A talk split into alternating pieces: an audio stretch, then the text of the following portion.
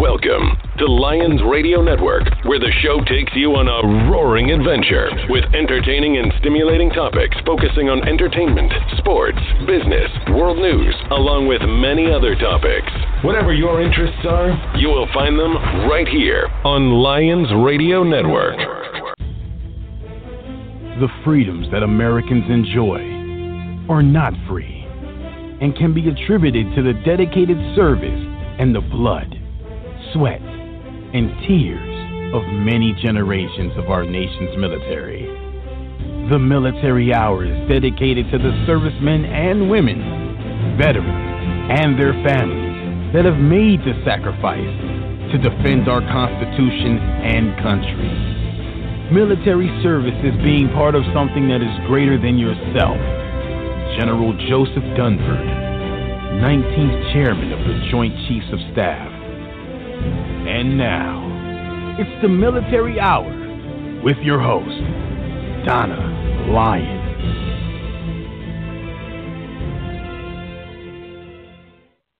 Good afternoon, everyone. Welcome to the Military Hour. I'm your host, Donna Lyons, coming to you live from Washington, D C, right here on the Lions Radio Network, where we are worldwide. Now we are heard in many countries around the globe. So thank you to all our listeners.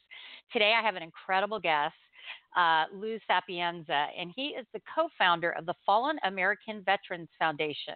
His guiding principle is to honor the promise of leave no man behind. He formed and leads a remarkable coalition of world-renowned explorers, scientists, engineers, and specialists, global experts on private and governmental missions to recover American servicemen missing in action from World War Two. And I'm going to go ahead and bring him on. Welcome, Lou. Good afternoon. Thank you very much, Donna. It's a real pleasure to be here today. Um, you know, I wanted to tell people what your mission is that you're getting ready to do and that you're you're getting funding for this right now, and you're really hoping that this happens. But a little bit of background. In nineteen forty-two, three men get stranded on the ice in Greenland after a mission rescue, and they and their Grumman Duck get lost in the snow. And then decades later, you, Lou, discover evidence of the plane, and, and you create the Fallen American Veterans Foundation, which is dedicated to recovering them and other U S military missing in actions from around the world. Um, on a previous mission, they were unable to locate the plane, but the latest development is that you have now discovered new evidence that pinpoints where the location of the plane is. So tell us a little bit about what this mission is going to be. Um, what we do is a lot of investigation and search. I've spent the last nine years since the Department of Defense contacted me looking at information, digging up information, having personal interviews with World War Two pilots who had flown over the area, et cetera. There's still a few alive. So we pull all that together and formulate a mission plan based upon that information, looking at um, the evidence and where that plane could possibly be. And just within the past year, new startling evidence has uh, come to light, and we're really able to focus in on one very particular area. Um, the plane is under the ice, and we have to use a lot of what they call remote sensing technologies for it, which is ice-penetrating radar. Ice-penetrating radar is developed to the point where we can mount it to a U A V and overfly the area, and then we also use a high-sensitivity vapor magnetometer on a drone as well, running grid lines over the site. So once we locate it, we put um, a camera down, we melt a eight-inch wide hole down to the anomaly and confirm what it is and how deep it is.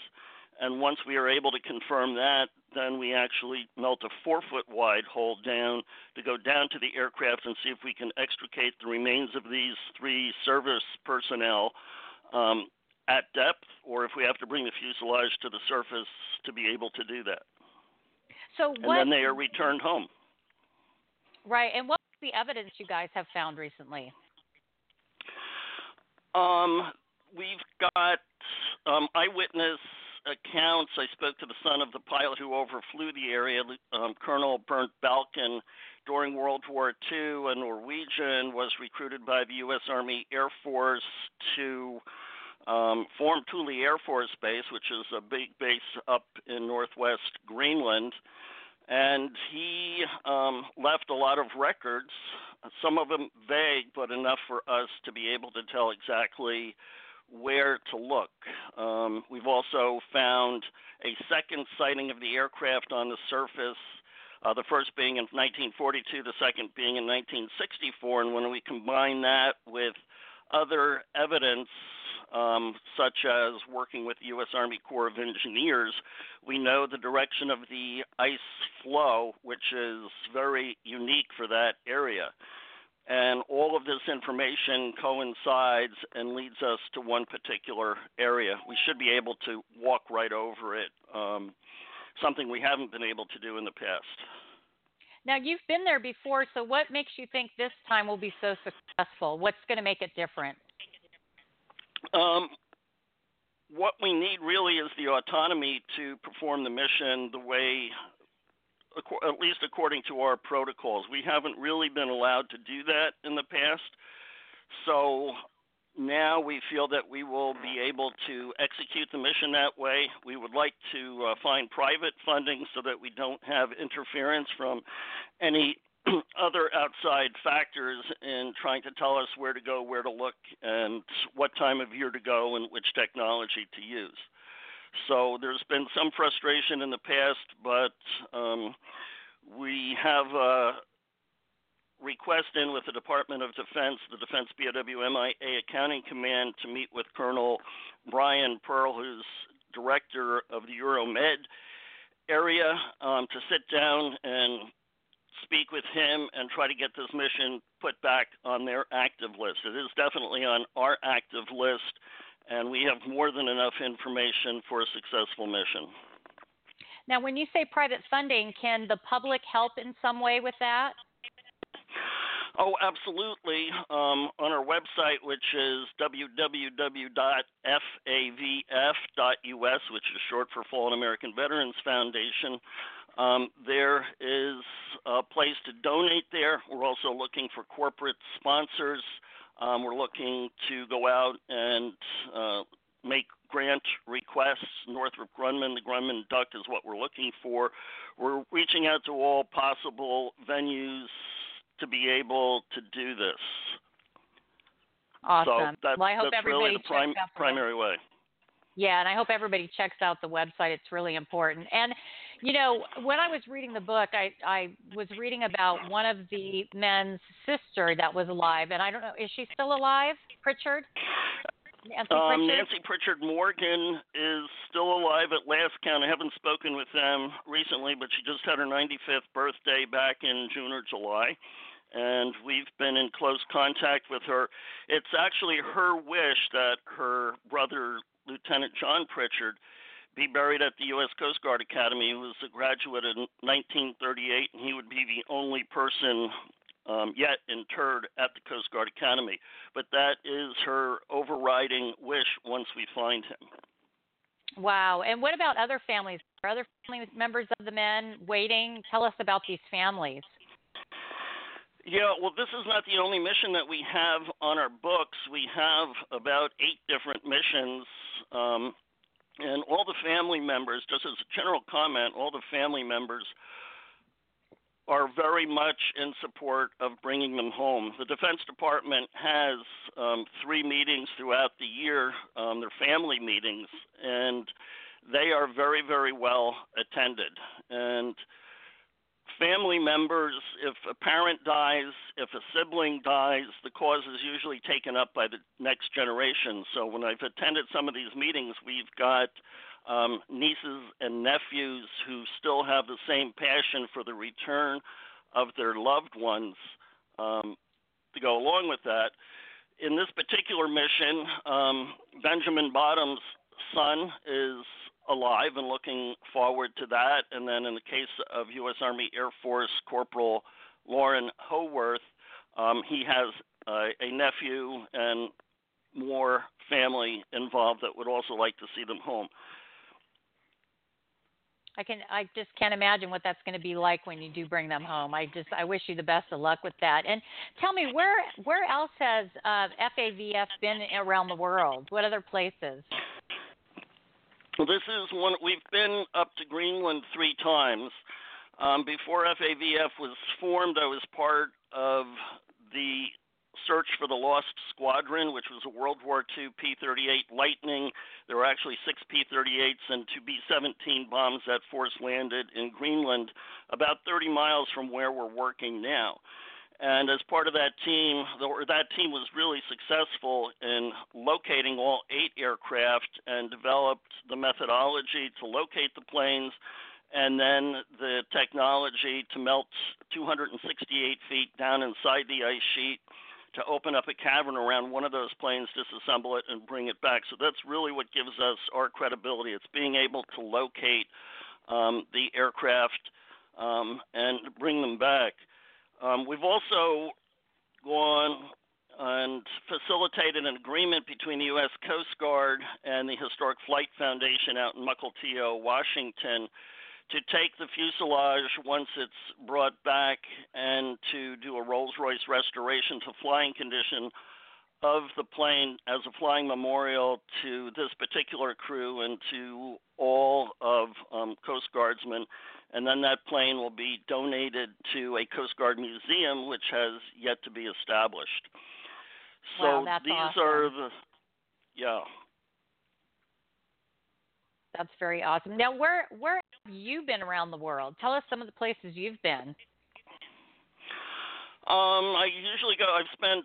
I've done three expeditions to Greenland with the Department of Defense and the Coast Guard. We've done three other expeditions in Greenland on the Lost Squadron. Um, also, to, we did a Trans Borneo expedition, but. What we're trying to do, we've got expeditions now, recoveries to perform all over the world. We've got off the coast of Vietnam, we've got excellent, excellent um, coordinates for two planes with crewmen on board in the Gulf of Tonkin.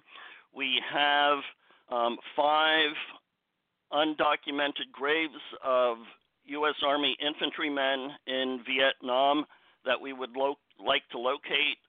Um, we've That would be meeting with the V C colonel over there who's given us information so far that we have one African-American and um, f- and four white soldiers, and he can point that out to us. So we've also got a plane off the coast of Alaska with excellent coordinates. We actually have sound readings on that. That looks like it's a Korean transport plane that was Um, transporting twenty-one men over to Korea during that conflict. Um, we have another mission in Greenland that's got five men on board. That was part of this whole three series of crashes. They call it Greenland's Bermuda Triangle. That all within this thirty-five mile area, we've got over uh, twelve aircraft down. Uh, so it's working all over the world um, to be able to bring these men home. We have eighty-three thousand men from World War Two forward missing in action. And of those wow. eighty-three thousand, the Department of Defense says approximately thirty-three thousand of those can be recovered. The U S. Congress has mandated um, the recovery of all of our M I As under U S. Code Title ten, and they've also now back in twenty ten, they established that there are going to there are minimum quotas as to how many men need to be repatriated each year, which in twenty fifteen was two hundred a year, and by twenty twenty will be boosted to two hundred fifty a year. So we've got seventy-three thousand missing from World War Two, um, about seventy-six hundred from Korea still, about sixteen hundred from Vietnam, and the rest are either Cold War or current conflict losses. Uh, when you hear the numbers, it's really sad, isn't it? It's just heart-wrenching, and you feel for the families. So I just I commend you for what you're doing. It's just it's absolutely amazing. But I also wanted to mention, too, that you're, you are mentioned in a book, Frozen in Time, which was written by Mitchell Zuckoff. Can you tell us a little bit about the book? Um, Mitch does a great job. Mitch was a... Um, an investigative reporter for the Boston Globe, who is now a professor of journalism at Boston University, and he contacted me very much interested in this whole story. And he goes into the three crashes that precipitated the recovery that we're working on now. But he goes further than that and goes into the whole history of Greenland, the history of Greenland during World War Two, its significance. In fact, the first battles of World War Two were unofficially fought in Greenland over weather stations. The weather stations um, were able to determine the weather coming into Europe, so it was vital that the Germans or the Americans or the Allies had that information so that they could plan their strategic battles. And Greenland, again, was also very instrumental in the war cause.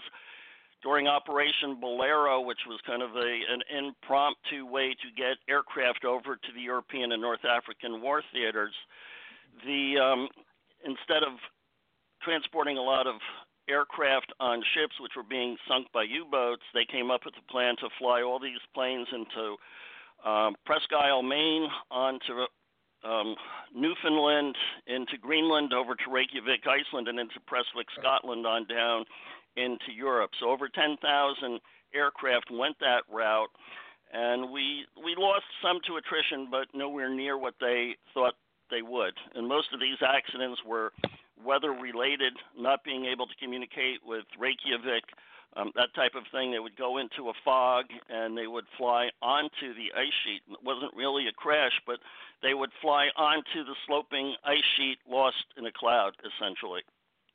Wow. Well, I, the book is fantastic, and I hope people go and read it. And I wish you all the best uh, with raising funds for this, and I hope everybody checks out Fallen American Veterans Foundation, because it's really important that we bring these guys home to their families. And, Lou, thank you so much for taking the time to be here today. I really appreciate it. Thank you for the opportunity, Donna. Thanks again. All right, Lou. You have a great rest of your day. Bye-bye. Roger that. Bye. Everyone, thank you for tuning in. I hope you have a great rest of your day and a wonderful weekend.